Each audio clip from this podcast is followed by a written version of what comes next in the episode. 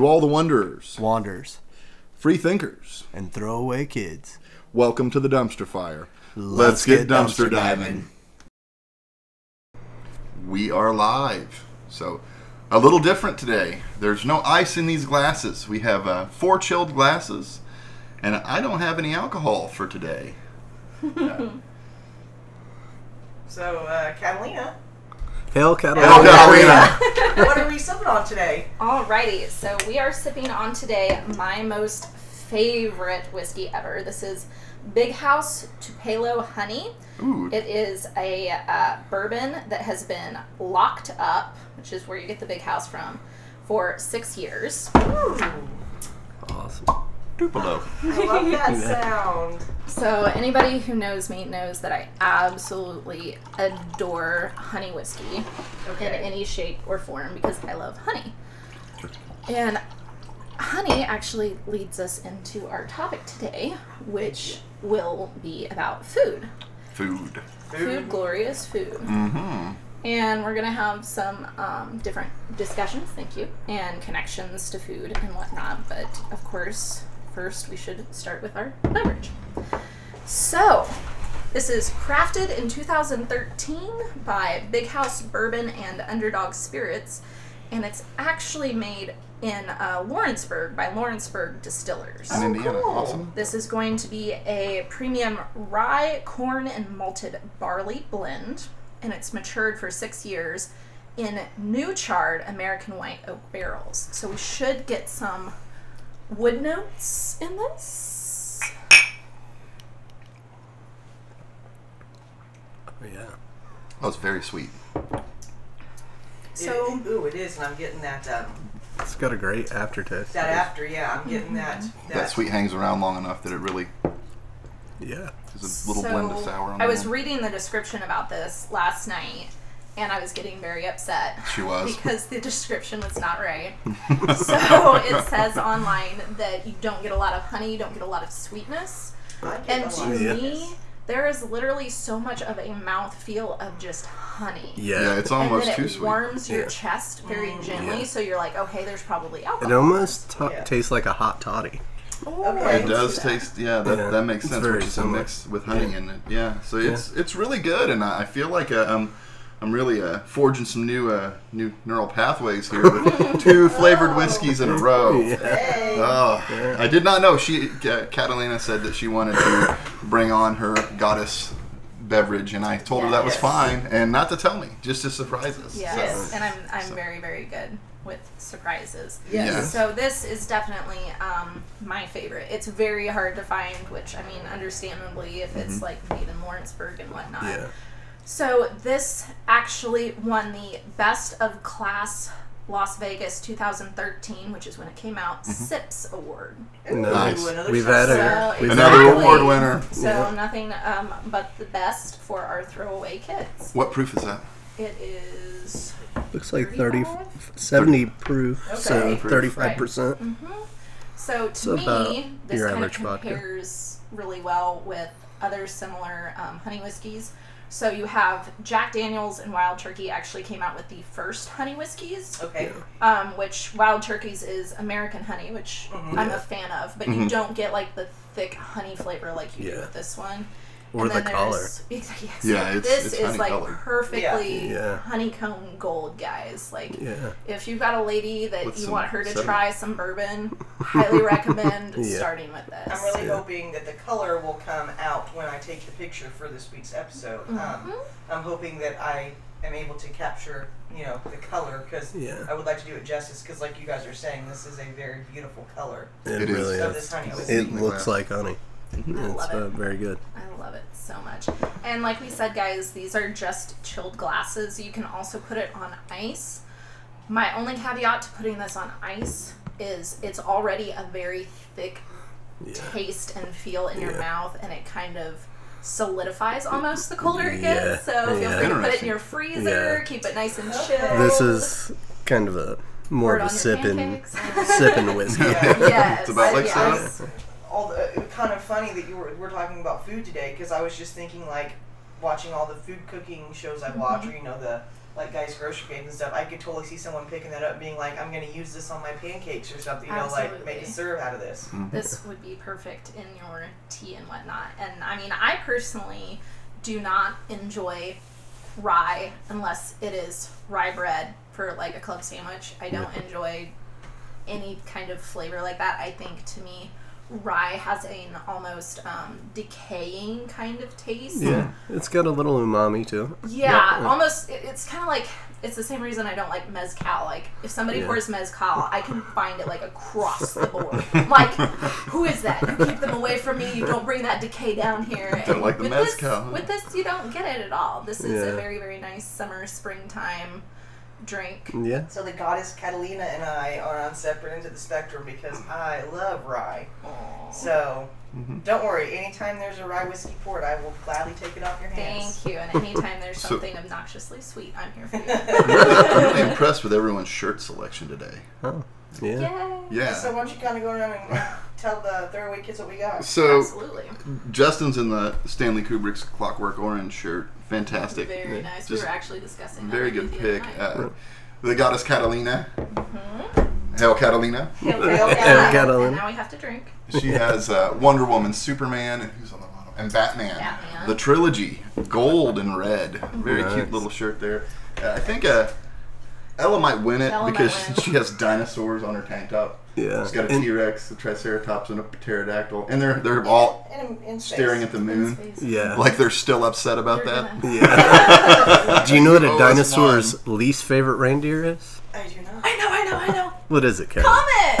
Oh Love no! it. So- We are on the same wavelength today. We got this. and then I'm rounding it out with the uh, Amorphis concert shirt. We saw Yeah. these guys at Diamond Pub and Billiards. Nice. And uh, whose shirt was It's that very- originally? Well, this is a kind of funny story. I, originally, I bought this shirt for Ella, Yeah. and now it's loose on me. So we lo- both lost enough weight that it's no it's very uh, Hindu type art. Yes. Almost Brahmin. Yeah. Um, you got the three faces, Uh, uh, three almo- entities. Almost all of their uh, music is based off the Kalevala, and I probably pronounced that wrong. Yeah. But it's they're a really interesting band, one of my favorites. So That's cool. speaking of Diamond Pub and Billiards too, that's a place you wouldn't expect to find excellent food, but they do have good food. I worked right across the street from there at uh, Brendan's for uh, Brendan's. Uh, probably six years. Yeah. it's, uh, I've spent a lot of time in uh, Diamonds. Yep. Uh, certain nachos will always have a, a link in my memory now to, to metal concerts. Uh, Yeah. Diamond, another random thing is they will let you get a glass, a full glass of craft beer, and go mosh in the middle, right across the way. Yeah. They just don't care. They said they've had to stop it a few times because people got unruly, but they always give the privilege back, and we, we always respect it. Yeah. I love that place. Yeah. Yeah, props to Diamond Pub and Yeah. Billiards out there. So, uh, Catalina, what did you kind of want to? Where do you want to take this food conversation? There's so many ways we can take this. yes. So I have some extensive notes that I'm going to apologize in advance for because I know we aren't going to touch on everything because, Mhm. as I'm sure we can all agree, food is such an incredibly broad um, subject. Yeah. So we're just going to start off at the very beginning with um, everybody's favorite childhood memories with food. So I shared a meme with my brother that was there's something wrong with your childhood if you don't remember having um, butter cinnamon toast. Yeah. That was one of my favorites. Exactly. And I was just like, wow, what a simple thing to just bring you right back to childhood. Yeah. So I'm kind of curious if you guys have like, you know, oh mom always made this particular meal and it just brings you right back. I have kind of a strange one. My mom made something that I've never seen anyone else ever make, and uh, it's so simple but delicious. Instead of a grilled cheese, I mean, we had grilled cheeses growing up, but she would do in the uh, sometimes she would do grilled peanut butter sandwiches and dip them in maple syrup. She'd cut them in triangles, and we'd dip in maple syrup, and they were absolutely delicious. Did them just like a grilled cheese with the buttered bread and uh, grilled it on both sides, and absolutely delicious. And I actually I was thinking about mom the other day, and I made myself a grilled peanut butter sandwich, and it That's awesome. instantly brought me back. awesome. I am to- happy. so impressed. And for anybody who hasn't been on the um, Facebook page and whatnot, Justin is not 400 pounds. So I'm really, really impressed by the kind of. I'm working on it. I'm trying to get this. there. It's, like, it's a life goal. It's a life goal. Yeah. Maybe I'm really working hard hard to get on my 600 pound Yeah. line. Yeah, I have different goals than most. I'm trying to see how big I can get. Just how many? That's, that's what we're But, shooting. I need to get on them anabolics. Yeah, that's what we need to do. I grew up eating grilled peanut butter and jelly sandwiches. Um, did not dip in maple syrup though, so that is very interesting. So you actually did grilled peanut butter and jelly as well? Mm-hmm. Uh, see, we never put jelly on them. It was just grilled peanut butter. But I've never heard of anyone else ever grilling I don't know uh, why. I mean, I, I'm thinking it was something that mom probably or dad had one time.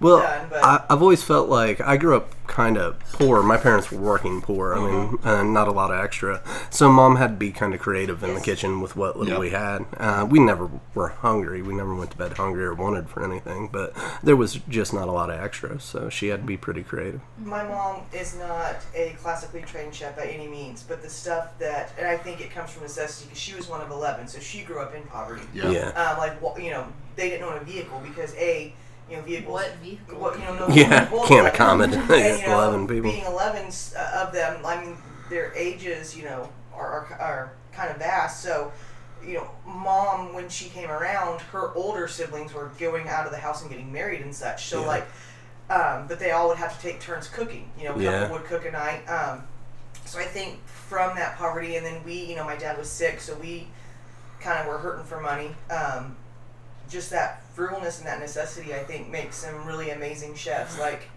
I think that's where most food culture stems from, is from necessity. Uh, you look at cultures around the world and their food, and it all stems from what they had What's available. available. And uh, I mean, you look at some of the staples across the globe, from rice to, and the differences just in rice. You could spend a lifetime studying rice, um, and uh, that was what was available in a lot of uh, very impoverished countries for a very long time. So that became a staple, and it's really been mastered. I mean, Yeah. you look at different cultures around the world, and they've taken this staple and just elevated it to something else. Well, it's kind of like you go to. We talked about Italian food. Italian food is fish based mostly. As Yeah, long as it really the is. coast. That's Yeah. what my friend's a chef, and he said when they went through, he was shocked. He's like, "Well, it's not pasta at all." Yeah, and It's it's, really fish it's not a lot of pasta and it's not a lot of tomato sauce. That's another Yeah. thing. Uh, we drown all pasta in tomato sauce and cheese and call it Italian. That's a very Americanized gonna lie, I love that. But yeah, Me- too. I, We Me actually too. had lasagna the other night, actually. Very good. Um, thank you. Um, so do you have a specific food that you think of when you I've got a think of your couple. Like so, uh, Right, right off mine. the bat is beef stroganoff, Yep. and it's funny that you mentioned rice because um, my mom made it over rice instead of noodles. Yeah. And um, so beef stroganoff, just love it. Um, very comforting. That's one thing Brian even said too one time. Um, he was like, "Your appetite is very stable."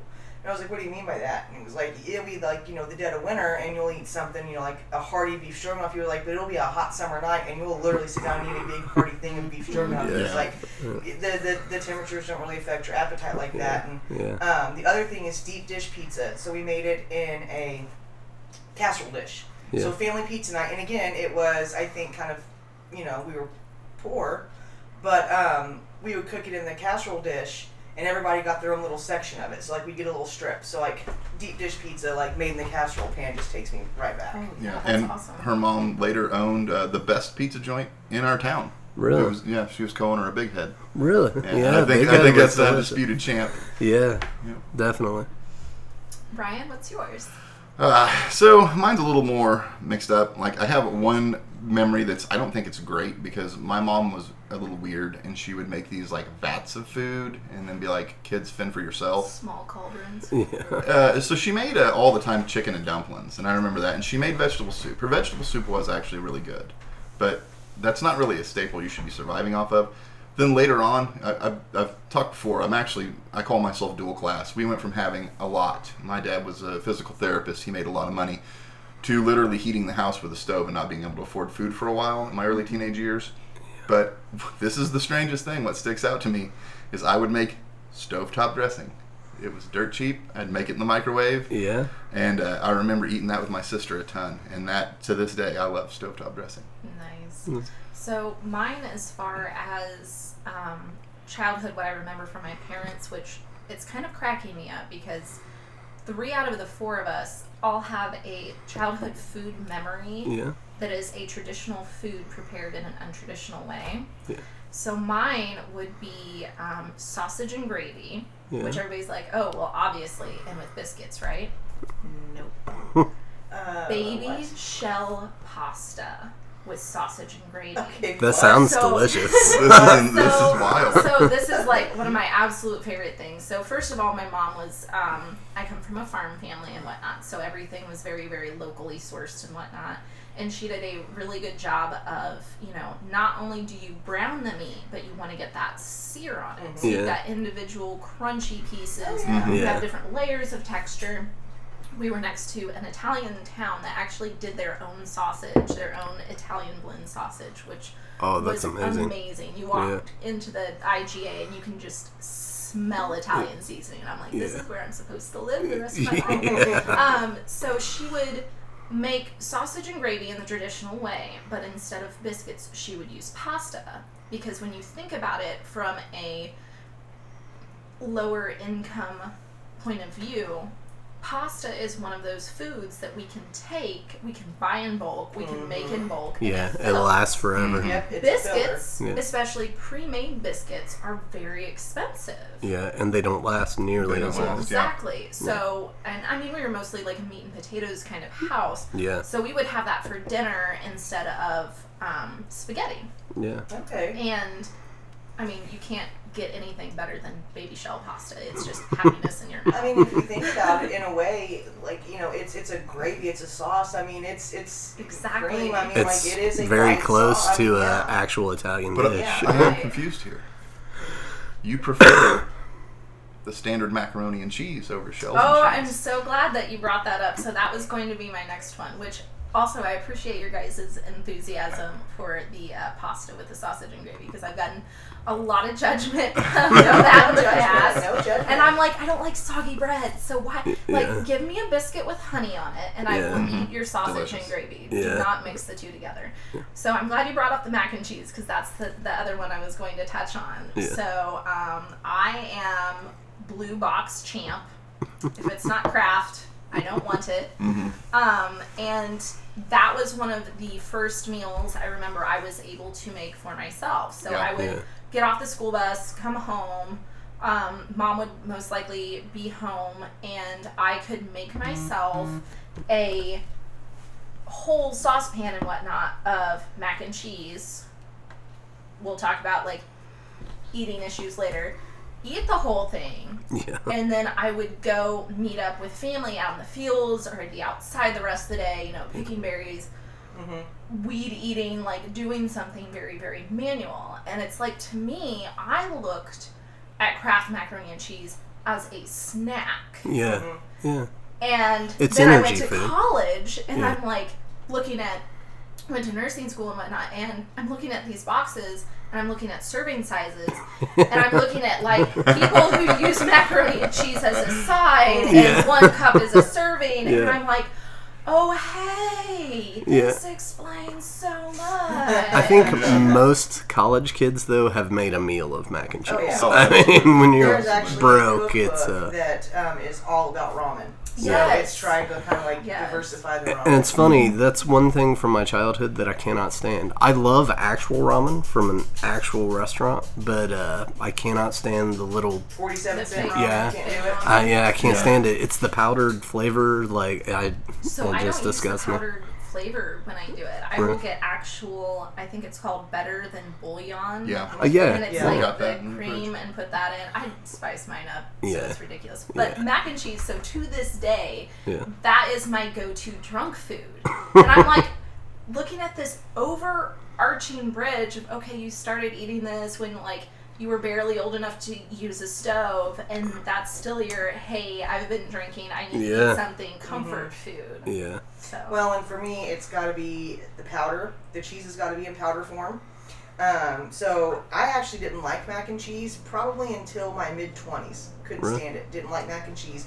When I would, it was the very you know I call it my welfare mac and cheese. Like I don't like shells and cheese. Brian will buy. He'll want like the Velveeta and it's like the shells and like that. And I'm like I can't stand that. Like even to this day. So if I do eat mac and cheese, it is welfare mac and cheese, and I love it. But it went into my mid twenties till I could eat mac and cheese. Really. Yeah. So Ellen and I have almost gotten uh, in a fight with other people who will remain unnamed over which is the better mac and cheese. and my argument will always be your Velveeta, oh, it's so creamy. okay, that's cool. It's shelf stable, okay? Yeah. That is non-aerosolized Cheez Whiz that Yeah. you are putting on your technically a plastic. Do you know what Yeah. Kraft says? Kraft says add milk, a real product. Yeah. Add butter, a real product. Actual dairy. Exactly. So Yeah. I'm like, sorry, but the better mac and cheese. I only like mac and cheese that's made from scratch, personally. Oh, Oh, I want seven kinds of cheese and pork belly in it. Oh, so. Oh. Um, We did. Our chef, I believe, I, I tasted some pepper jack in there. Mm-hmm. It was really good. strong white cheddar. So Shout out to uh, Chef Rocky. yeah, I Chef am. Uh, Rock. I'm growing in my tastes here. Yeah. He will be on the show eventually. Absolutely. There, it was potential for him to be here tonight, which would have made a, a round table, That which would've been our first, but Yeah. It worked But out we're like, just gonna have to talk like about this. food another time. Absolutely. And Oh, this is- since I would much like to talk about. later when we actually can get some chefs. Nash said he would be happy to come That'd on be as awesome. That would be amazing. Um, a table of chefs. We, we actually Everybody talk about the a food food then. industry. Um, yeah, we should make them all bring bring I am foods. all about food. I am also not Yeah. 400 pounds, so I am also all about food. Throw away, kids. This is how evil we are. We're going to have chefs come, and we're going to describe this amazing food that you're going to hear us. Oh, there will be about and not pictures. Yeah. Oh, we're gonna We'll put we're gonna pictures put up. pictures. Uh, We're working on installing the smell-o-vision right now. Yeah, it's a new thing. really hard for you guys. Concept art. Uh, We're just Yeah, for the team. when I was in college, uh, going to massage therapy school, I lived with three culinary students. Oh, so wow. uh, I gained about duck. thirty pounds in two years. Uh, because they were con- they were constantly bringing their homework home. Uh, there were some interesting experience uh, experiments going on. Uh, have any of you been to Jungle Jim's Oh, in yeah. Cincinnati? Uh, once. Uh, that's one of my favorite places on the planet. And the three culinary students I worked with, or uh, lived with rather, uh, they all, per their school loans, would get a r- get a rent stipend um, Uh-huh. through their loans every three months, and it never went to rent. It went to Jungle Jim. So we would go and blow three thousand dollars in Jungle Jim's. So you, you can do that pretty quick there. though. Yeah, It's a wild uh, the worst experiment was durian fruit. Or do you guys know what this is? Yes. It's the yeah. flesh, right? It predates bee pollination, so it wants to attract flies. So it everything about this fruit says do not eat meat. It's a small ball of spikes. And you have to use a hammer. You have to cut the spikes down and then use a hammer to crack it open. Once you do, the guts uh, are the consistency of pumpkin and they smell like rot- rotting flesh. We each took a bite, and uh, then our apartment smelled like rotting flesh for three days, and uh, we were done with it. I do Yeah, applaud you for trying that though, because um, I am not as brave as I would like to be, um, and I have some food aversion. So, um, horrible memory linked to food in my childhood was my dad made orange roughy, which I don't really know what that is to this day, really. It's, Fish. not, it's a fish. it's Um, not a great fish. It's a deep Yeah. sea fish, but And it's, they call it so slime fish. I don't know Yeah. what, why Dad made it. He did. Did not uh, even the smell. I remember the smell of the fish. Didn't like it. Yeah. Um, and I remember sitting at the table, and my parents, being you know, the kind of parents they are, they're great parents. But it was you're not leaving this table until you eat that. We can't afford to fix you something else. I mean, I Hmm. Respect that. I very much respect what, how they raised me, but. I literally puked on the table, like puked on the plate, and I do not to this day. I've gone to Florida. I've tried crab, um, and I She did did like it. awesome. She tried three different kinds of crabs, so it doesn't matter how old you are, you can try new things. Yes, Yeah. and I didn't like the one that was, which one? I think the most expensive crab, right? Because it was the most. I believe Salty. it was um, the Dungeness crab. Okay. I'm gonna say. So the two Snow I crab is very sweet, Yes. and then we also had um, king crab, which is very salty, yeah. and then it was Dungeness and crab. I did not enjoy that I love all three. Crab's one of my I- favorites. I, had a, Yes. I had a um, what was it? It was a crab platter for, For two, two. yes. Which ended up being three pounds of crab, Uh-huh. and they tried to set That's it down. So uh, we went on a friend's vacation together, and they tried to sit it down between Brian and I. Yeah. Yeah. And I will always sit in the middle of everyone because I am always so cold. So Yeah. I pick the two strongest people, and I will sit Yeah. between them for safety and warmth. Because Maslow was absolutely right. So this waiter tried to sit down between us, and I like actively sea ottered and dragged the plate across the table. I was like, "Oh no, no, no, no! This is not for shares. This is for me." And this Yeah. guy looked at me like I was insane. And then you finished Brian at me every like bit I of was it, didn't insane. And then he watched me grab me, and I was like, Well, okay. and it's not only that; it's that um, Catalina, the goddess, does not require the tools Yeah. that most people get with with the Yeah. Oh, crab. that, I forgot about that. Yeah. So it was actually amazing to watch her eat it because it was she was basically like just devastatingly beautifully lethal Yeah. eating the crab so just yeah that's i think the only way to describe it is beautifully lethal when she eats that crab I have a Turning into it. funny uh, the taste the of crunchers. seafood I just use uh, my hands. uh, story. I had a friend. Um, she she's a friend and a massage client that she was she was half Korean, half uh, Italian, um, and uh, her f- father was Korean. He ran one of the best sushi restaurants I've ever been to. So she grew up in a sushi restaurant and hated seafood with a passion, like despised it. Well, we would always bug her into taking us to the restaurant so we could get free sushi. Yeah. Well, one day we're walking around and we're like, let's go get free sushi. She's like, ah, really, guys? And, yeah. So we go, and she tells her dad, who's very Korean, and she's like, Dad, I want something to eat. I'm starving, but no seafood. No seafood. They want sushi, but no seafood for me. Just make me something, some rice or something. Mm-hmm. He comes back with this soup for her and sushi rolls for us. We're in heaven eating our sushi rolls. Right. Sh and Koreans typically drink their soup. She takes a huge sip of this soup. We've been walking around all day hiking and stuff, so she's very hungry. She takes a big sip of this soup and spits it all over us. she was like, oh. "Dad, I said no seafood." He's like, "Oh, no seafood. I strained it all out. It was literally seafood soup. Oh, he just strained it." Fish broth. yeah, Oh, it was literally her. seafood broth. Yes. It was fantastic. So one of my very best friends in the whole wide world, um, I'm gonna refer to her as Emery because I have not asked her permission to say her name on the Yeah. podcast. I knew that she was my bestest friend in the whole wide world because she basically almost gets nauseated around the smell of seafood. yeah. Can't do it, can't handle it. We went to a seafood festival together. Oh my she lord. like followed me around as a bestie, and um, I convinced her in her car that we drove down to Florida to drive to a fish shop to buy crab legs that they steam there. They put them in a plastic bag. Put this fresh steamed crab leg bag in her car, drove it back to where we were staying, and she watched me eat crab legs, and her whole car smelled like crab legs. And Wow. I, I apologized and appreciated her so much, and I'm like, if you want a true litmus test of a good friend, it's someone who will never judge you, who will support you in all the things you want to do, and understand that you're a sea otter and try not to Yeah. throw up off the balcony. what a Yeah. great friend that makes me happy She's a Yeah, sweetheart. Very, that's very fantastic. Um, so speaking of sushi, that is something I'm broadening my horizons and actually trying more of. Um, Me and I'm too. getting better at it. Mhm. Um, Dragon King's daughter down in New Albany, Jeffersonville. I There's one in the Highlands as well. Um, It's New Albany. like in Ireland.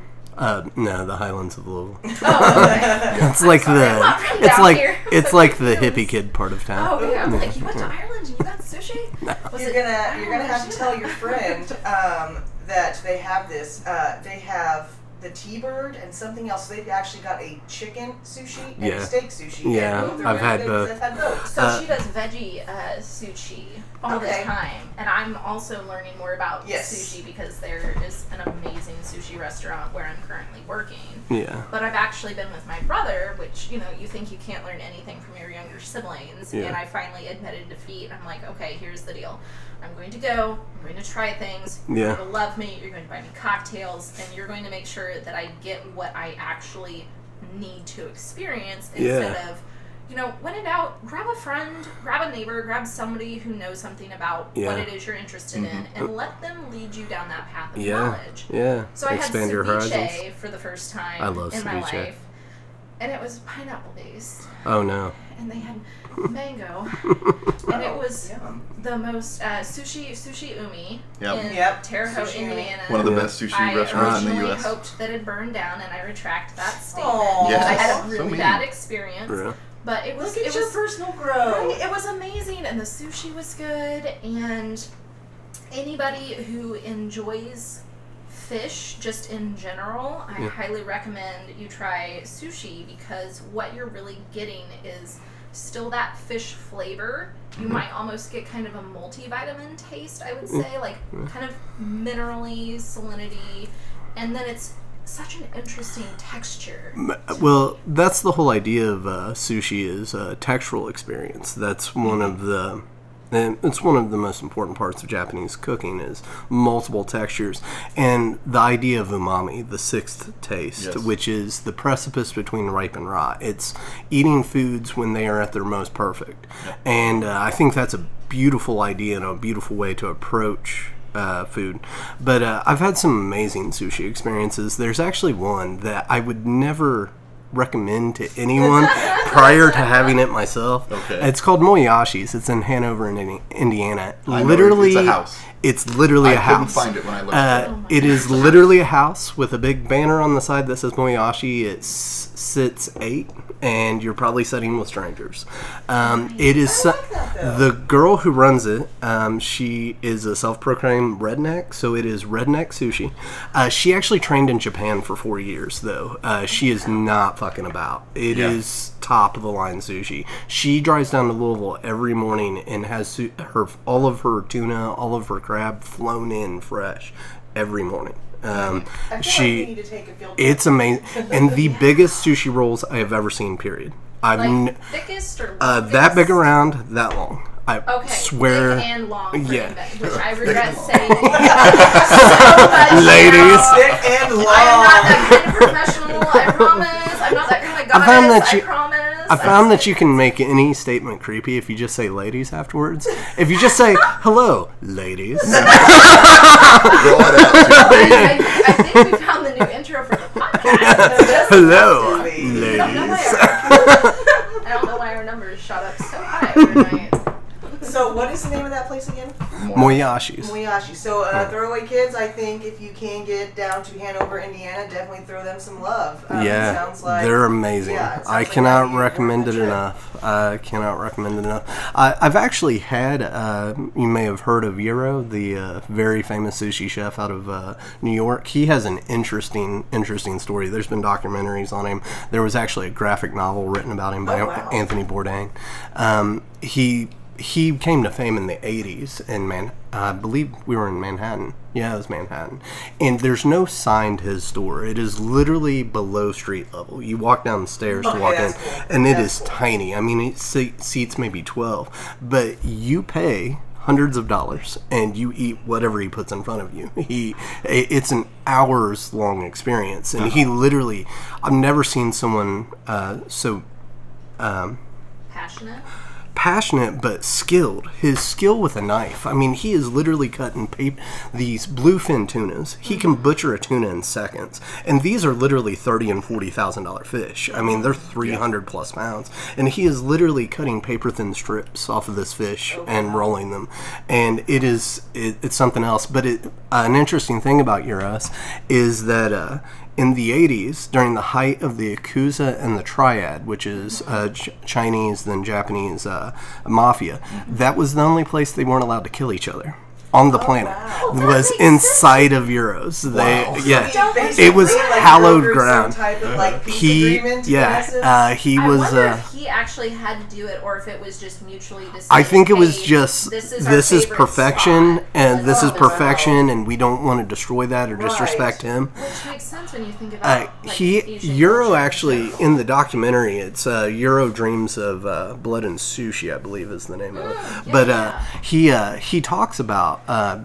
his his essentially sensei that trained him to uh, make sushi made him spend almost 20 years on rice alone before he could even touch the protein. That's how seriously they take uh, this art form and it truly is an art form. You watch this man with a uh, a knife and it, you're just mind blown. I mean, you can literally th- see through the strips of tuna. Uh, Oh, it- and I mean, the most perfect uh, cut of fish you've ever seen in your life. I mean, these bluefin tuna are literally thirty and forty thousand dollars. Now, what that chef is? How do you spell that? J I R O, and Okay. just put dreams of sushi. It'll bring up all I, kinds of stuff. I know exactly what you're referencing, and I never got around to watching it, It, which is it's uh, absolutely uh, brilliant. Really opening your uh, horizons about the culture of sushi and like especially how the culture of sushi made it to the United States. And a lot of people credit Jiro's for that because uh, he was just such a master. He was really one of the first masters to take up residence in the United States.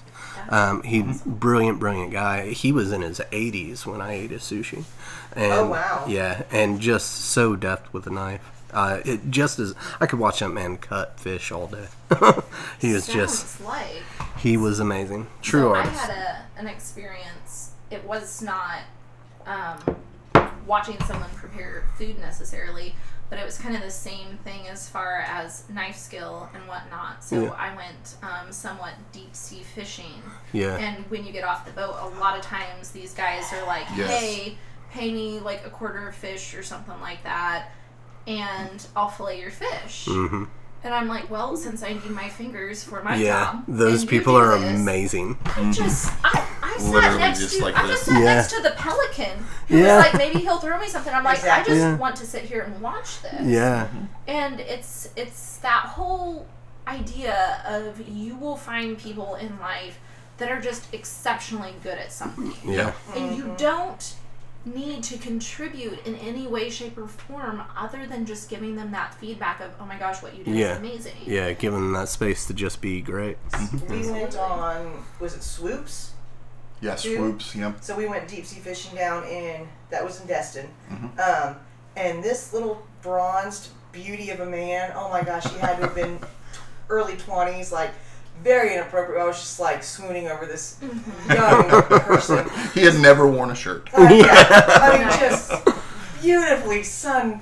Kissed Yeah. bronze skin, and again, just Looked like- master filleting those fish for us. And of course, I'm just like, whoo Competence Yeah. is sexy. I, I think confidence and competence are two of the se- most sexy attributes from either sex. Um, And they both begin with C. Yeah. So what else begins with C? The goddess Catalina. Hail Catalina! Uh, if you're listening, take a drink. Not if you're driving no, to work, ha- obviously. has any of you all been to uh, San Francisco? We're not telling anybody. uh, I'm not been. Um, I've been it's a- to LA. It's a beautiful, beautiful city. One of cleanest cities I've ever been to, besides Tokyo. But uh, in San Francisco, my favorite part of the entire trip, I went with a friend that's a lawyer. She was doing. Uh, they do the American Conference on Justice in a different city every year, and they had it in San Francisco. And I'd never been to California at that point. And she was like, "Let's make a vacation of it. I got to spend three days, but you take a week off. I'll take a week off. We'll explore um, San Francisco. And uh, my favorite part was getting up super early, like 4:30, 5 a.m., and walking down to the docks and watching them bring the fish in. And you literally see the fishmongers. These guys, without looking, are throwing 50 and 60 pound fish to the next guy who's 20 feet away, and he's not even looking. Yeah, they're ju- they're communicating without a sound. I mean, it was just, and you see these small Asian men with uh, hand carts, hand trucks that are stacked 10 feet wa- wow. high and 10 feet out, and you can't even see the guy Right, um, right. until he turns, and you're like, oh, there's a four foot man behind all that. And Exactly. and they're uh, it's just amazing because it just comes to life all at once. Mm-hmm. It's like one minute the city is completely still still and silent. All you can hear is the ocean and the birds, and then all of a Oh, sudden wow. there's just trucks and people everywhere, and they're sure all. it wasn't Beauty and the Beast? It, it, it was Wait, very yeah. similar. it was very similar. Well, so I've been to LA and thank I was able to take that trip because of a friend um, doing surrogacy. I'm so thankful that she took me along. Um, and it's I know we're not necessarily getting into the restaurant industry in this podcast. That's a later one, but one thing that I found odd. Um, here in the Midwest, restaurants tend to be pretty big. Like your mom and pops, your diners tend to be smaller, you know. Yeah. But like you know, they just built a Texas Roadhouse in Columbus that is, you know, double the size of the last one. I mean, like they Yeah. fit a lot of people. We were going into these restaurants in LA that are basically it seems like the size of our living room Yeah. kitchen area, Yeah. and it was very small. Um, and I was just like, I just wasn't expecting that. But then you think real estate. You know, if you're on a city Yeah. block in Los Angeles, you know, you're Spending you don't have a lot millions. of real estate available, Yeah. so you use what you can. So Use what you got. I'm literally going into a restaurant with these people, and they were very gracious because we got a stipend um, and they were still buying our food for us. Um, they were very gracious people. Um, I went to one restaurant that I think had like eight tables, and I was Yeah. just like, oh my goodness, like I'm used to 120 tables in a restaurant, you know. Yeah. Um, so that was something I found very odd. Was just these big cities, these small restaurants. Yeah, yeah, that's uh, pretty common in most of the cities I've been to. And uh, when you travel outside the United States, that's one of the first things I noticed was we're so used to personal space.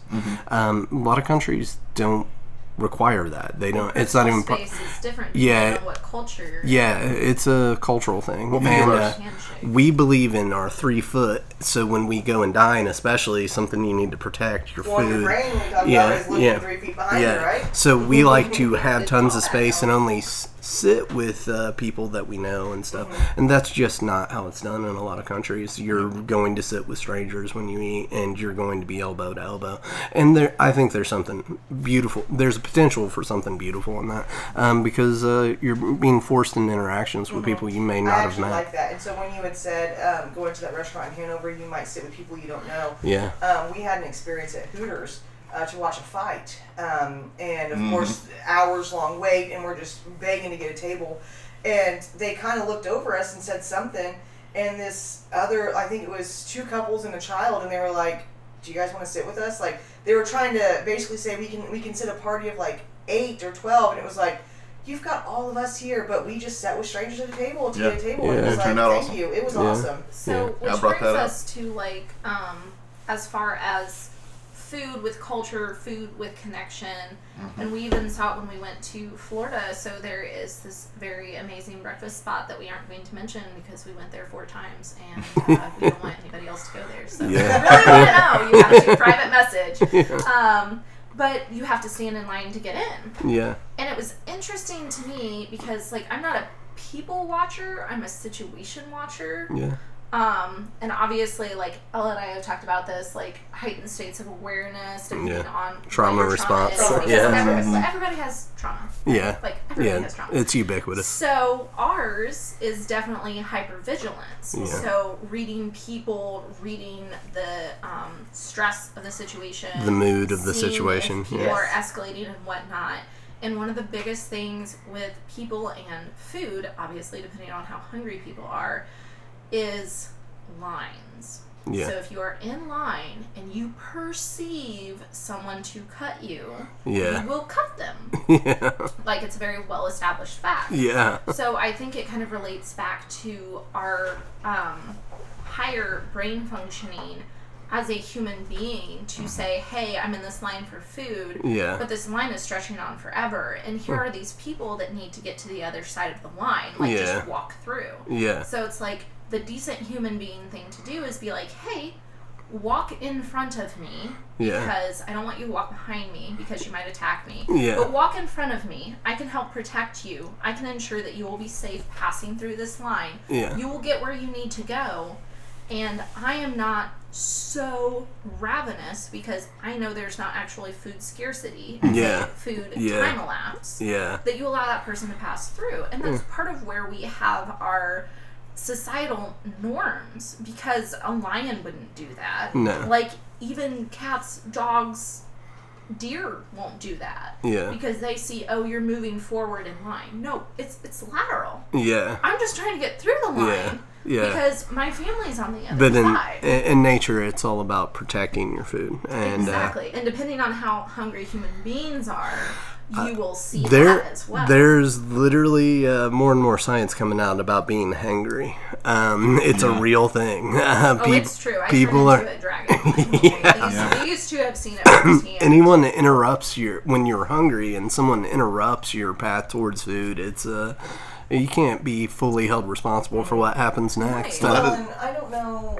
So, like, I don't want, want to make it seem like my parents were bad parents. They were not bad parents at all. And I never went to bed hungry. But I think my parents made sure we were.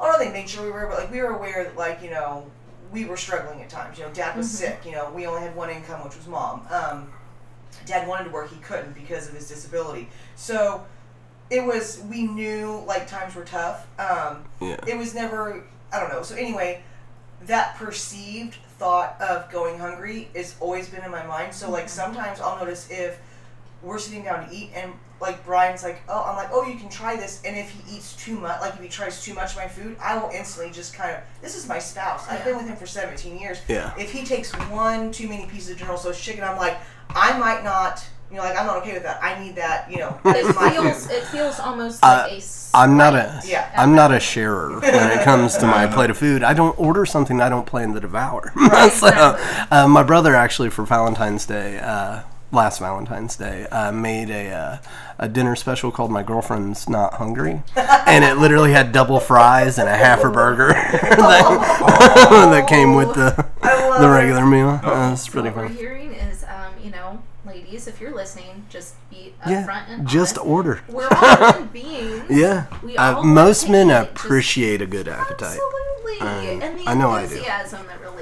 So what were you Um, one of my favorite things of all times, uh, watching uh, watching a woman eat. Every woman I've ever uh, been romantically involved with, at some point, will get hangry. But once you feed her, she wiggles and smiles, and it's it's a beautiful thing to watch. it truly is. As a as a man, that's one of my If you don't favorite moments. With that kind of like Yeah. first bite of food, there's something wrong with you. If you don't do the the oh my god, I finally got food dance. Oh like yeah, Ab- absolutely. And I mean, I feel like that's even. I'm gonna move this topic along because I feel really called out right now about my excitement with food. Even like when we were at a restaurant. Mm-hmm. So I saw this online and I had like six of my friends send this to me and they were like, "This is you." Yeah. And it's this woman talking about how. What do you mean you guys don't look up the restaurant you're going to and you don't know the menu? And I'm like, uh, yeah. yeah. I want to know where we're going. I want to know when we're going. I want Yeah. to know what their chef special is. Yeah. I'm going to look at everything. I'm going to have my cocktail picked out. I'm going to have the appetizer picked out. If I do not, Yeah, then I don't care about this situation. really. And um, You have to be all the way invested, or all not at all. in it because Yeah. food. We are so incredibly blessed to live in the time we live in with um, food manufacturing and distribution, Yeah. and also the availability of so many different kinds of food. The variety in the that we have access to is It's insane. like you. Our first world problem is literally, what do you want to eat tonight? I don't know. That's right, you don't Right. know. You don't know if you want There's Asian. so you. Well, don't know if you want this this is the thing. I've cracked the code. Uh, every woman down, that says down, uh, says that uh, I don't know what I want to eat is lying. They know, know exactly, exactly what they they want. They the problem is they want five things from five different restaurants. They want fries from this place. They want a sandwich from this place, but they really want ice cream from this place.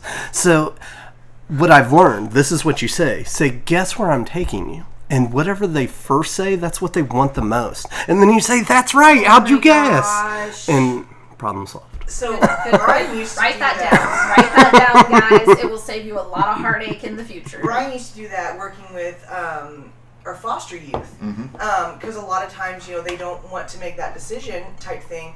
Um, or you know you get the teenage girl like where would you like to go? Oh, I don't know. Yeah. You know, and they they know that you know you're going to be paying this and that. But Brian would just flat out get in the car with them and say like, "Do you want McDonald's or Wendy's?" Like Yeah. he would just flat out say, Just like, give 'em "Do a choice. one or Give 'em two?" two choices. And that would they would pick. Yeah, well, that that sounds like it was a cultural, or not a culture, a confidence thing, and you're mm-hmm. you were considered an authority figure and stuff like that. So there's a lot that even get that in a relationship. That's true. Because That's it's true. Like I don't. So especially being, in a being very- single person, speaking from a single person Yeah. perspective, it's like I know what I want to eat. I know what I don't want to eat. Yeah. And I know what I'm willing to pay for. Yeah. But I don't want to step on your toes and Yeah. say, I want to eat here. And you Yeah. go, oh my gosh, this chick is going to eat two full slabs of ribs.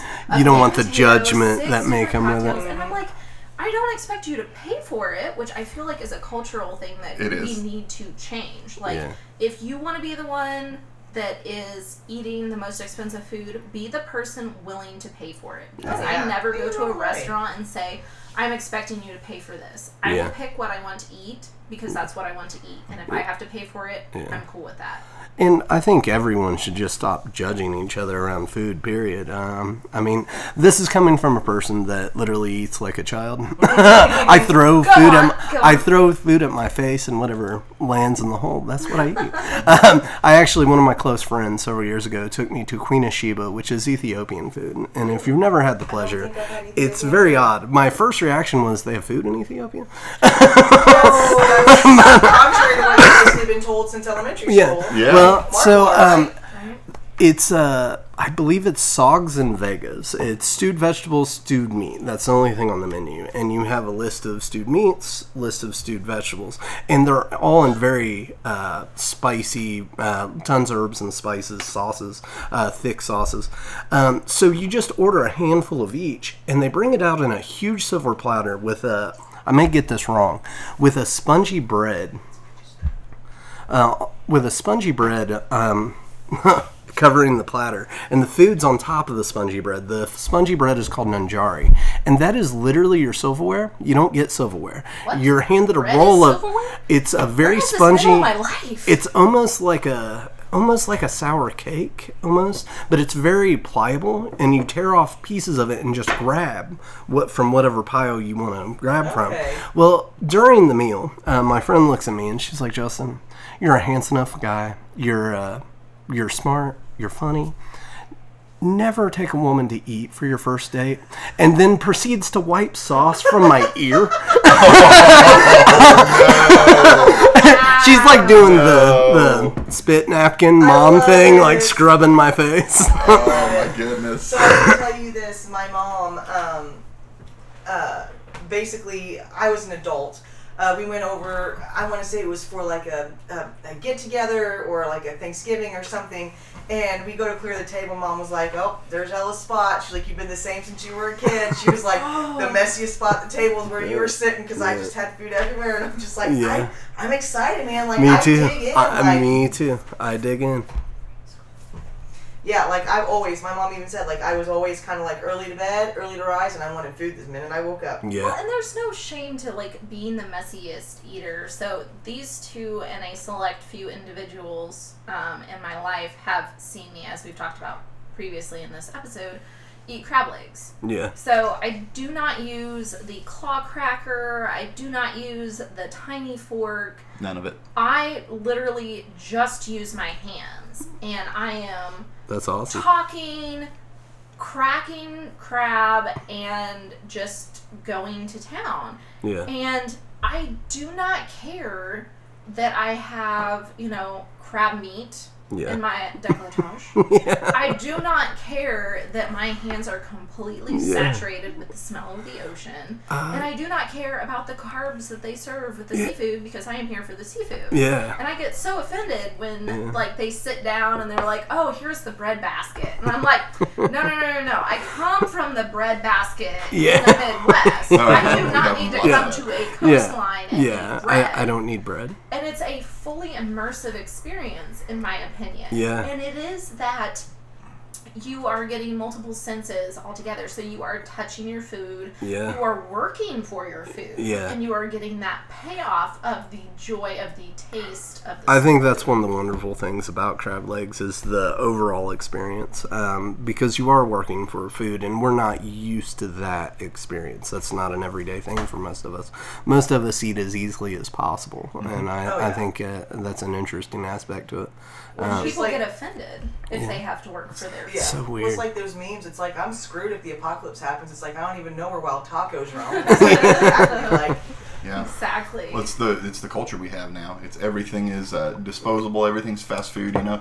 She brought up when I would take uh, the the teenage foster kids, you take them out to get food sometimes just to, to do something with them, Yeah, and uh, it was always I could pretty much predict Taco Bell was the go-to. Mm-hmm. yeah, Like I had a select few that liked something specific. I knew that, so Yeah. I'd throw out three options, and their favorite would always be one. yeah, mm-hmm. And it was it was pretty simple, but then again, you look at that, that's they're growing up on that. Like Yeah. at least growing up, we had some real stuff. yeah. yeah. Uh, we're, we've become very much an instant gratification culture. Um, Mm-hmm. Pretty much through the entirety of the food chain, you see that change Yeah. Mm-hmm. uh, over the last 20 years, especially. And uh, when I was growing up, we did not eat out. But that was a once or twice a year type of thing. I remember thinking as a child that only rich people ate McDonald's, and I lo- Yes. I look at that thought now, and I'm like, yeah, That's- only yeah. rich people. But yeah, um, it, one of my favorite uh, times of the year was the Book It, the free personal Oh pan. my Uh, that was the only time we ate So pizza. throwaway kids, Easy, like, I don't know. Justin. You're like- right in the field. vegetables. this is one of the one of the times I wish we were recording this like on video and could put this like on YouTube because if you could have seen how every single one of us reacted the Unanimous. same exact way, Mhm. just this. Oh my gosh, yes. Okay, so obviously, so I made notes, and they're good notes, but we'll use these notes for like four different episodes apparently. Yeah. so I think I'm the youngest in this meeting of the minds. Uh, um, and I also certain. remember book it, and Yes. I remember like it was literally like a little bookmark, and Mm-hmm. you had that iridescent rainbow fish Yeah. sticker. Uh-huh. Wait, you had a bookmark? We had pens that were pinned to your No, shirt. no, no. The pens, the pens. We got were pens the and bookmarks. So you Yeah, started you with, had like, to have so many stamps Yeah. on your bookmark. Yeah, Yeah. and then you would get the pin, and then you could put them on the pin. So it I was just like every ten books related to Mm-hmm. a sticker that you put on the pin. I guess I literally did not. I don't remember Or maybe the that was bookmark me. at all. You just jump straight ahead. I mean, I was straight to the pen. I mean, like I just kind of. I was a voracious reader. Yeah, and to yeah. give me a person I devoured books as a child. Something I already Right. do, like, Right. hey, yo. Yeah. So my parents loved it because they could get their nasty, disgusting vegetable pizza. It's not actually vegetable pizza; it's supreme pizza. But like, who puts Yeah. that many vegetables? Yeah, on no. pizza? Don't Don't come need that. with that. I I need get that meat on meat my on meat. Yeah. Okay. Yeah. And then you had cheese, and then you had carbs, and it's a beautiful thing in the world. Yeah. So I remember, like, we had a stockpile of just Book Its because Yeah. I would read Yeah. so much. Me too. And mm-hmm. my parents loved it because they could go out and it was Yeah. almost like date night. And then Yeah. me and my brother, Yeah. because we would use my Book It for him too, Yeah. would have our own little pizza. And I remember Yeah. sitting there and thinking, I am the queen of the world. I have earned this. We were gods. Yeah. You didn't even know. That relates we were gods an amongst men. some, some brilliant person was like, I'm going to empower all of these children with the power of the gods. They're going to have free pizza. They're going to get knowledge. Like, So who came up with that? They don't Someone brilliant. Oh, Uh, no kidding. that? That So, that quick- person that came up with that needs to be hugged. What, They need to be. Hey, who came up with Book Its? Let's let's see who So, came what up with So, what was your go-to? So, we're, We're gonna give back him a in shout time out right now. What was your uh, personal pan pizza toppings? Go. Um, mine would be so obviously it was Pizza Hut. Yep. Yeah. So I actually adored their um, hamburger, Yeah. which as an adult I'm super super picky about because if it is not a teeny tiny pinball sized Yeah. circle of no nonsense hamburger, I don't want it on my pizza. If Yeah. you give me the crumbles that are real hamburger, I don't Yeah. want that. Yeah, you want the homogenized uh, nuggets. Um, so that was certainly mine. But I mean, back then there was also like so much more gluten and whatnot in their crust. So I remember Mm. like the crust puffed up. That it was puffed up and of it crisped more. Yes. It- Well, It was almost like there was a coating of cheese on the Mhm. crust to give it that flavor, and then it was very, very thick cheese. have you ever I don't remember have you ever had sauce. Jindies? Anyone? What? Jenny's? Jindies. Jindy's in Madison, Hanover? Yeah. Yep, I Um, got it. They literally they have mastered the deep dish. It literally is that style of pizza, the old Pizza Hut style Mm-hmm. deep dish, but with a layer of burnt cheese all around the crust. They put it in the pan and then just layer. It's a, little smaller than the pan, so they just fill that gap. Um, It is amazing. Stay tuned for the goddess Catalina's uh, 400 pound life in uh, southern Indiana, uh, because that's what's gonna happen. and it literally would seal the toppings on because it would make a lid. Yeah. I don't And- appreciate deep dish that is sauce based. Yeah. If I want sauce, I want lasagna. Yeah. I don't want pizza. Yeah, I don't you want no. Well, I can tell you from being at Pizza Hut, I worked there. That was probably the best job I've ever had was delivering pizzas at Pizza Hut. I worked the morning shift Yeah. because I was out of school, so I was available for that. Uh, you wouldn't deliver a lot, but when you did, you deliver like 20 pieces to a factory and get a Yeah. hundred dollar tip. Yeah, I did the same thing. If anyone's looking for a job, there you go. But So- I can tell you right now that the whole thing with that is when the deep dish crusts come out, they have to put them in and proof them, and the proof is everything. Yeah. That's how you get the, the how puffy the crust is, how it comes up. Uh, that, that's a big. Mm-hmm. That's part with of it. all bread. Huge part. And then the, the number one thing, because I've I went through different managers that were there, is how they set the conveyor oven. Yeah. If he nailed that conveyor oven setting, It's all timing and it would heat be improving. absolutely perfect, sealed in. Every pizza would come out good. You'd have it a little too cold or a little too fast, Yeah. and the pizzas would suck all day. Mm-hmm. Yeah. All right, what'd you find? Um, we owe our lives basically to Bud Gates. Bud Gates. Gates. Hail Bud Gates. Hail Hail Bud Bud Gates. Gates. Yay. If this says how just my connection to like Pizza Hut and the Book It program and everything of that nature, um, when we talk about tattoos, um, I would like to have a sleeve of tattoos. I'm just a giant baby and have not pulled the trigger. but I call one of my, um, I'm gonna get a sleeve and I call it my nostalgia sleeve. Mhm. Um, I literally the first tattoo I want is a Book It pin That'd be fantastic. because Yeah. Yeah. Book It was my life. I mean, in elementary Yeah. school like that. It just it was that important to me. Yeah. So Bud, Bud, Bud Gates. Gates. Bud Gates. Good Thank you, job Bud. him. We'll You post know, an article on the Facebook page. The good thing It is about coming. Book It was, I, and I mean, I think obviously we went to different. Um, I went to a different school system. I don't know about you guys. Yeah. I'm not here to like. Uh, elementary school, we all went to different school systems, I believe. I was Okay. at MVE. Okay, so Private school. I remember the different Book It books Yeah. and how there would be like Babysitter Club, Yeah. Nancy Drew, Yeah. and then there were like these super short reads and then super super long reads. Yeah. Uh, There's definitely levels. Exactly. Yeah. And I like every single one of the librarians that we had at our elementary school, Yeah. at our high school, like I knew all of them. Me too. because like I was I was the, you know, stereotypical Belle figure and um Brian and Ella have actually seen it this weekend. I finished uh, three books Yeah. in One of them in the car. yeah. So I I'm on the way to Columbus, so that we're talking 45, not even 45 minutes. yeah. So I I have a problem. I have a I, problem I'm not a fast reader. I, I'm a voracious reader, but I'm not I a think it fast reader. So I was explaining this earlier. Mhm. So if it is a factual read, it Yeah. is easier for me to break it down. Me too. If it is a um, fantasy world where Yeah. you are literally building something in your mind, I will go so slow. So I, last I like I to did, savor. Right, exactly. Yeah. So last year I did um, four Stephen King books. So. I tried to get into Stephen King when I was in high school and could not do it. I, I think I just picked the wrong ones. So Mhm. last year I did um, I did Pet Sematary, I did The Shining, I did Doctor Sleep, and I did It. Yeah. Which if anybody wants to read It and have bragging rights, don't do it Yeah.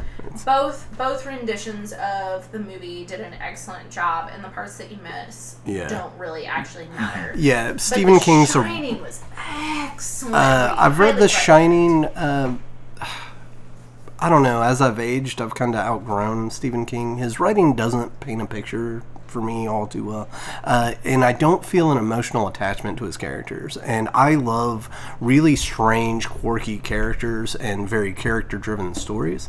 Um, I just read probably the best book I've read this year. I just finished it last night. It's called A Man Called Ove. Um, it's Swedish. It's by Fredrik Backman. I believe that's his name. Uh, but uh, it was an absolutely beautiful book. It's only second book in in all of uh, my life that's made me cry. It was an absolutely gorgeous Yep. book, and it's about an old Yes. curmudgeon that just hates the world. Oh yeah, yeah, you It's- spoke about this. It's before, yes. fantastic. I, I read it very slowly. I was only reading a chapter. I, I like limited myself because I was enjoying it so much. I limited myself to one chapter a night. So it took me a week and a half to read. Right, absolutely. So, um, but it was absolutely beautiful. Uh, fantastic book. And I just found out that there's a movie. Um, I had no idea. I think I I, would think love to you'd read really that book. like The Shining. So The Shining gets a bad rap, Yeah. but it gets a bad rap because there's so much history between the director versus the author and whatnot. Yeah. So the actual book itself, which if nobody's read it, if you have read it, like please ignore my um, very slow breakdown.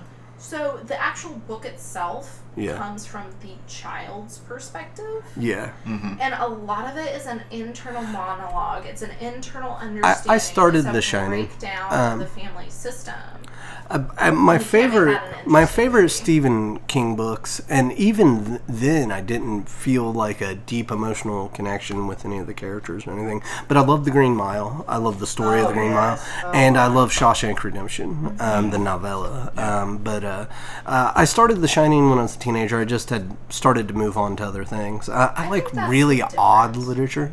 Right. Uh, I, I like re- because I write, I want you to show me something I couldn't come up with myself. Um, show me something completely unique. Sh- show me a different angle. Show me a different perspective. Um, and uh, it really has to make me think or feel for me to be drawn in. And uh, Stephen King tends to be very rambling without a point to his rambling. Like I don't mind rambling, but you got to take I'm me so somewhere. Frustrated. so, um, we're probably we're probably gonna have to like completely cut this and turn this into like a literary episode. we're, Uh, we're a bit out in the weeds. Justin It's versus okay. the goddess It's okay.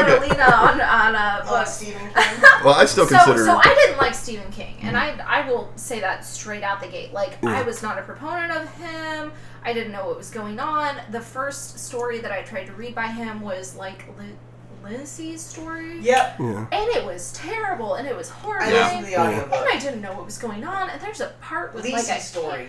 Yeah, it was a weird name and a weird situation. There was a can opener in places a can It's a opener blood pool. should n- Yeah. yes. And What's Stephen blood? King, Stephen King literally has he published a dictionary of his own words. And Yeah. there are only so many of them out there. And I remember being a teenager and being Yeah. so frustrated. And I'm like, excuse me, I'm trying to understand your world and you will not give me a roadmap. Yeah.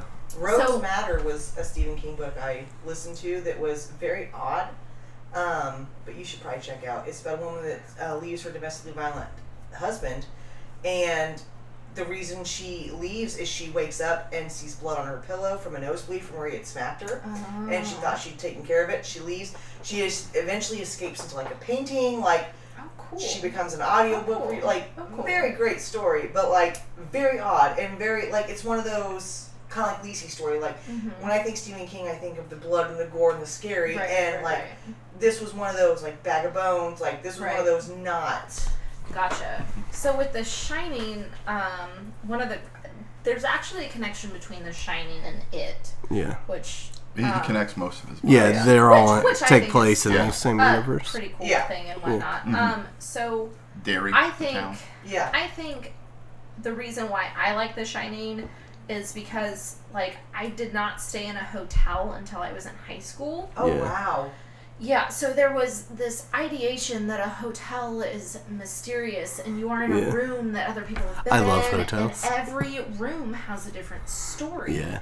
And I think he did a good job of explaining that, and then he picked apart different bits and pieces. See, that would interest me. yes I'm, uh, It I, was almost more of like a Nancy Drew kind of let me, adventure. let me put something out there a remake of The Shining where we basically just start each chapter is like a telling of like each room or something uh, have you ever seen Four Rooms? It's, uh, I actually just watched that. Uh, Thank you, uh, little brother. I love that movie uh, He because made me watch it. You didn't just enjoy like, it? I know you're not gonna like this, but So I you will love it. eventually like it. it's uh this. it's four different uh, directors. Uh, each room is directed by a different director, but uh, it's Quentin Tarantino is the big name that's plastered all over it.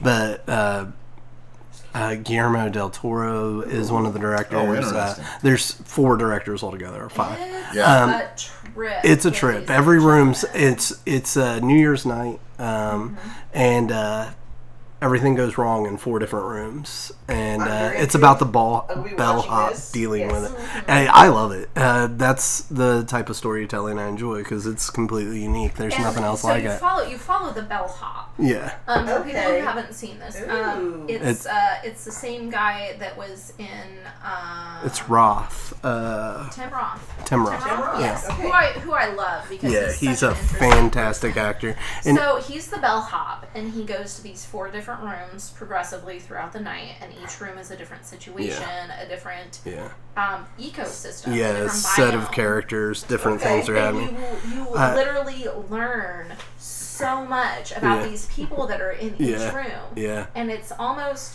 to me, it almost felt like um, an escape room movie. yeah, almost. Because you have this person, which this can relate back to food service and whatnot, where you walk in and you don't know what situation you're walking into. Yeah. So you're walking into a choose your own adventure. Uh-huh. And he has to figure out what he needs to do in this room, how to interact with these characters, and Okay. ultimately how to get out of the room. Yeah. Okay. and it's fun. It's yeah. a really really he, fun He movie. based uh, how he acted in that movie, and I'm not going to remember. It was an old comedian from the 50s and 60s. He based uh, that had played a bellhop. I think the movie's called The Bellhop, Mm-hmm. and that's uh, Tim Roth actually studied that film to play that role. Like he over exaggerates all of his movements and stuff, and uh, I think it really has a good uh, throwback feel to that. Uh, kind of silver screen era. Um, it's a really interesting movie. I enjoyed it, and I'm not a huge fan of uh, Tarantino. Um, I have loved neither. some of his work, but pick I feel like choose I feel like he can't get out of his own way. I feel like he can tell a great story, but he purposely fucks them up. He tries to go way too he camp. he tries, to go be way too campy, yeah. too meta, just to prove he's Tarantino. And It's very strange. Yeah, he's it's like he's drank he's drank his own Kool Aid essentially. the- the he's last- bought into his own cult of uh, genius, cult of the genius. The, the movie he made about the uh, the Manson family and those murders. Yeah. I went into Once that. upon a time in Hollywood. That's Yes. it. Once upon a time in Hollywood, I went into that absolutely expecting to not enjoy it. Yeah. and I was like, I don't want to see that. I don't want to know about this again, man. I've already heard about Yeah. this. It already makes me sad thinking about it. And then the way he ended that, I I, was like, it. okay, Yeah. dude, you picked the perfect time to go Tarantino. Yeah. And he had that awesome scene that was the retelling of Gene LeBell beating up Bruce Lee on a set. Mm-hmm. Yeah. Which supposedly happened. Gene LeBell says that happened. So that's that was a that was a cool one. I'll give Tarantino his props on that one, but uh, like the Hateful Eight, I just no. I hated he it. had to just it's Yeah. it's bullshit. uh, Django Unchained, uh, great movie until the last thirty minutes uh, Mm-hmm. when it's just gory blood splatter for absolutely no reason. it's a- it's- it doesn't it's like the add guy- to the story. the guy loses himself in See, his I own story. Yeah, Where he's bought into his own cult. is um when I read books, when I watch movies, I think I am one of those like huddled massive. Like I am one of those that does like that mindlessness. Like I just want to be entertained. So when that last thirty minutes of blood and gore happened, like I'm entertained by it, so I'm okay with it. Like Same. I don't think about it No. taking back I- in the story, and I think for me, like our level of reading is different in that um, I definitely am just much more for the just give me the entertainment. Like See I'm that Let me- I cannot adolescent read just for Yeah, I gotta tie entertainment. this together, and I'm gonna give my sister some shout out right now. Yeah, I want you all to think of a book you read where they explained food in that book that made you think, oh my gosh, that's the real deal. My sister has a book that I've read. I'm probably one of a handful of people in this world that have read it, and I'm telling you, she nails it. It's unreal. Really? Yeah. So, and I'm thinking, I was sitting here for a while now thinking about that when we were talking about, I was thinking about Dean Koontz and Phantoms. Dean Yeah. Koontz did Be Phantoms, bomb Phantoms. fandom, I knew that was coming. I Sorry. knew that. Phantoms is a great movie. It's a great book. Dean Koontz is a better writer than Stephen King. I'll just throw that out there. I believe that too. yeah, it's it is what it is. But I'm trying to think of any time when they talked about food other than maybe The Hobbit. Yeah. I mean, they talk about it in that. It's Uh, completely structured. Off This isn't fiction, but Stephanie Danler wrote this uh, beautiful book called Sweet Bitter, and it is about her running away to New York when she is 19 and getting a job at what turned out to be a uh, Michelin star restaurant. She didn't know that when she applied, and uh, it's about her just being fully immersed into the uh, food world. And each chapter, there, it's written in acts essentially, and each act is named after one of the tastes. Uh, The last one being umami, and she gives a little explanation of what each uh, sense of taste is. No, did you know that's a show?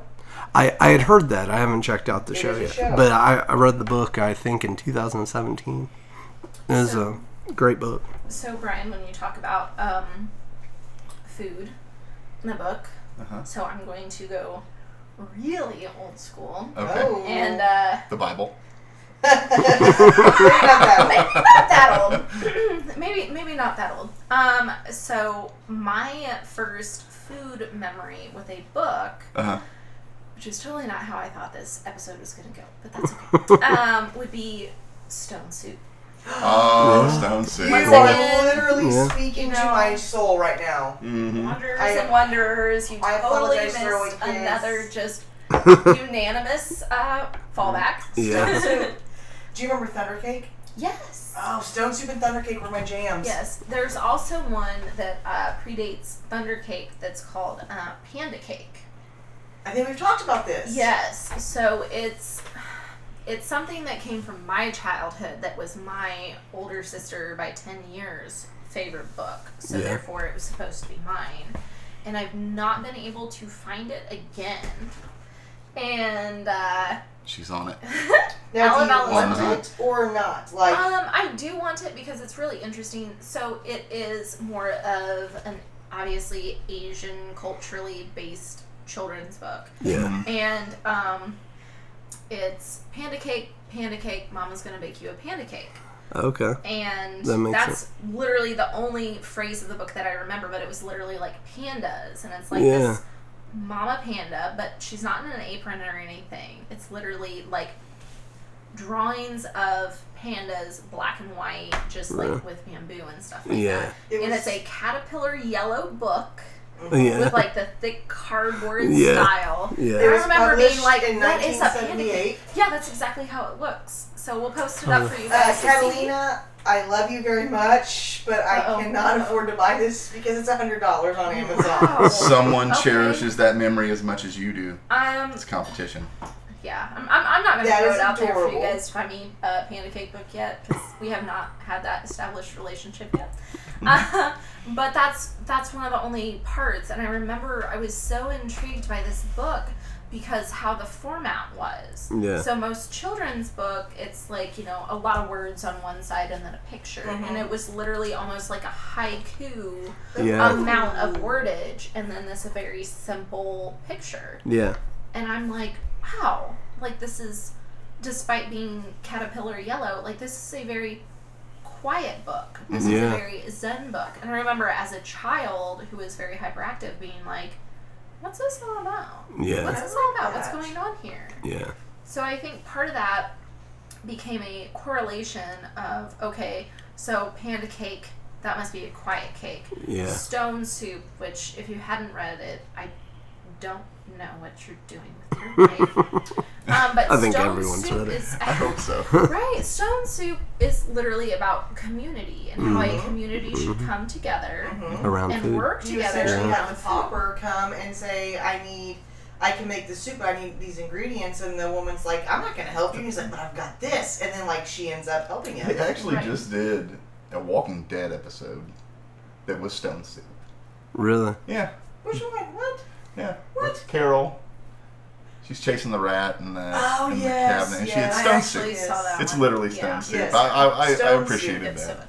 I love, and what's crazy is tying this back to food. Um, obviously, stone soup, duh. But my mom's vegetable soup. Growing up, like my Which mom, I've heard you talk about her vegetable soup when it and gets she cold. has a secret ingredient that I will not share because I love you, mother. Um, that very few people know, and it literally changes the whole flavor profile of I can dish. vouch for this. It, it really and does. it is amazing, and I love it. And like, there's none in my freezer right now, and I'm actually sad knowing that there's none in my freezer. Right. And I think my favorite memory, one of my favorite memories with mom, is I came to her as an adult and was like, I want you to teach me to make vegetable soup and stuff. Mm-hmm. And we literally spent an entire Sunday together. And she said, vegetable soup is not a soup that you make for a Tuesday night. You know, she was like, it's Right. an all day thing. It's a preparation. And we went to the store together. I mean, we bought all the ingredients, and I mean, it was a cart full. Um, we get home, we start simmering the um, the meat because mom doesn't use hamburger; she uses like a, a roast. Um, we uh, pressure cook that. Um, Almost like a is an coming of age. day- cookie. It kinda was, yeah, It was yeah, an all day thing, and very much cherish that day, that memory of me and my mom, like, and just that soup, like, and and you make it in the the canning, you know, like that. Mhm. Everyone has that blue and Literal, white speckled, yes. like canning. Yeah, yeah, yeah. Oh, you make it in that, and Mhm. you feed an army, or it goes in your freezer. Exactly. Mhm. So, um, for all of our throwaway kids, I think we can all think of something, and especially not to be sexist, but if you are a female with your mother still in your life, and there is something that she makes that you absolutely adore, take that Saturday, take that Sunday, put in the elbow grease, Mhm. and learn how to make it, and learn how to make it your own, because that will make your adult life so much more fulfilling. Mhm. So it's awesome that yours is vegetable soup because mine is, and you guys have both had it before. My mom made um, what was called pressure cooker stew. Mm. So the joke of anybody who knows me is I can't make a soup because a soup is supposed to be light, and I only know how to make hearty things. Oh yeah. So it has to oh, be yeah. stew. Yeah. So my mom had legit the um, canning pressure cooker mm-hmm. that you mm-hmm. like would blow up in your face. Yeah. And it was horrifying yeah. every time you tried to use it, kind of a deal. Yeah. yeah. Um, exactly. The stopcock. You have the stopcock mm-hmm. on, and you do this, and like all that kind of thing. So um, she would make pressure cooker stew, which Yeah. is literally um, just beef stew. Like Yeah. not to be mean by any means, Yeah. but it was a you sear your chunks of stew meat which once again going back to like the sausage and gravy that she made you want to have multiple textures guys Yeah. so she had that and then we were super super basic so it was like carrots it was potatoes it's beef broth if you can ever use beef broth Did you have mirepoix? broth. Um, did you have the mirepoix, the Trinity? Um, carrots, onions, celery. yes but in a very very very sneaky way so Yeah. we hated celery Yeah, me too. We hated celery. We hated celery. Me too. So my mom was able to mince it so thin, which I have done. Mirepoix is and I supposed to be minced as thin Literally as possible. lost uh, fingertips over this before because I'm like, oh, I have to fool myself when I eat this later for onions and celery. And Mm. she would, which what I've started to do is, you know, you put butter in the bottom of your pot, you put your onions, your garlic, and your celery in, Yeah. and you cook it till it's translucent Mhm. at a lower heat because you don't want to burn it or sear it. Mhm. And then you add in a little bit of your oil, you cook your meat, Mhm. and you go from there. Apparently, we're good, going to be doing a cooking show soon. Yeah. Catalina's Um, grocery game. exactly, Mhm. it'll be great, guys. If you if you want more recipes, we can uh, include those in future episodes. Ooh. So I love cooking. Cooking is so much fun. Me it's such too. a community. It's therapeutic. It is. So I I cook through and clean through my stress, which many people have seen before, unfortunately. Yeah. If I Um, get the cleaning through my stress, that would be amazing. Oh, That's- you say that until you're on your hands and knees with a toothbrush, going, "What am I doing with my life? There are no dinosaur bones." But see, this house has never been cleaned with a toothbrush, and it shows. Amazing. so, pressure cooker stew. The one thing that I thought was completely normal Yeah. that I did not realize was not was my mom used barley. Yeah. And I will never forget Barley. the first time when you guys came over, I made pressure cooker Yep, stew. I and remember. Ella came up to me and she said, What's barley? Exactly. And I'm like, Okay, mm-hmm. so You you, know how you it." have oatmeal yeah. and you have those little guys that are super, super flat? And she's like, Yeah.